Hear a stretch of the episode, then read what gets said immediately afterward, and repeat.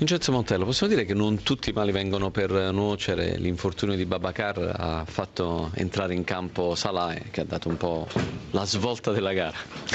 no, ma era previsto che entrasse anche, magari non, non, non per Babacar, ma era probabile che entrasse già nel secondo tempo, ma ha avuto un buon impatto e quindi ha sbloccato la partita, ma la squadra poi è stata eroica anche per difendere il risultato nel finale, quindi credo che oggi sia da, da attribuire merito a tutti. E soprattutto in maniera particolare agli, agli otto calciatori nuovi che sono rimasti in campo alla fine. Non è che l'ha fatto apposta per eh, far rimanere la squadra in 10 per, eh, per, testare un po' la resistenza in, in vista dei, dei, dei, prossimi incontri? Sì, è probabile, noi abbiamo poco tempo per allenarci, quindi è probabile che volesse fare un'esercitazione 8 contro 10 come usualmente si fa insomma, per, per la fase difensiva.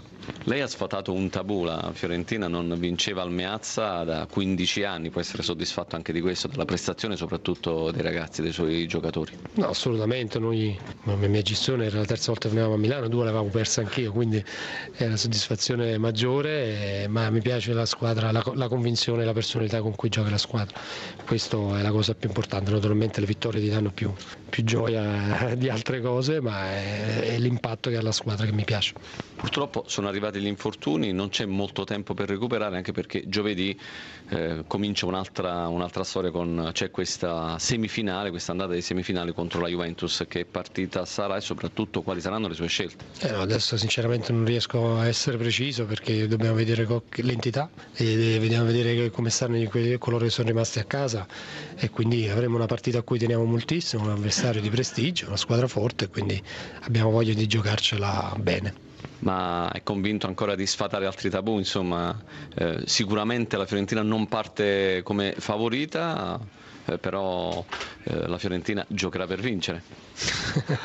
Ma noi per arrivare al risultato abbiamo solo una strada, quindi la nostra mentalità è questa, il nostro modo di giocare è questo, talvolta ci fa arrabbiare perché quando perdi i punti in un certo modo eh, ti dispiace come domenica scorsa, ma la squadra è questa, l'IDN è questo e dobbiamo andare avanti così. Ti può battere la Juventus?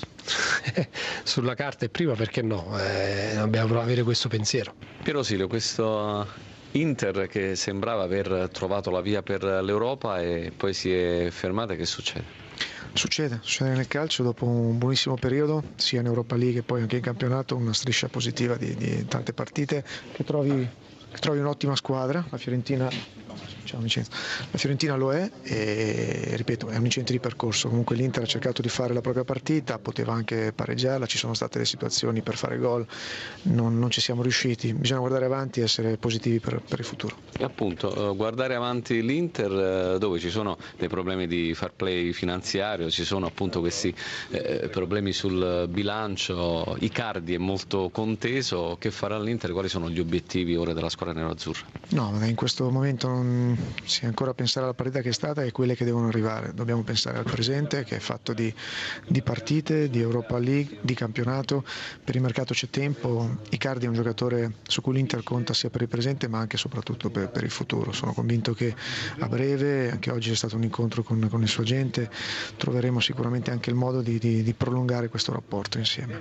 Per quanto riguarda l'Inter, eh, quali sono gli obiettivi? Quello di alzare la, l'Europa League al cielo e quindi conquistare la Champions oppure di rincorrere l'Europa League eh, conquistandola in campo, in campionato? Entrambe, abbiamo il dovere, ancora troppo presto per dire qual è l'obiettivo prioritario. In Europa League c'è il vantaggio di partire tutti da 0 a 0, come si suol dire, ci aspettano due bellissime partite contro il Wolfsburg, una gran bella squadra, ma lo siamo anche noi, siamo l'Inter e in Europa c'è un'area tutta particolare, cercheremo quindi di essere all'altezza. E per quanto riguarda il campionato sono ancora 13 partite, sono tanti punti in ballo, pensare oggi di, di fare calcoli e di concentrarsi solo su, su un obiettivo non è cosa da Inter, non è una cosa da mentalità di grande squadra.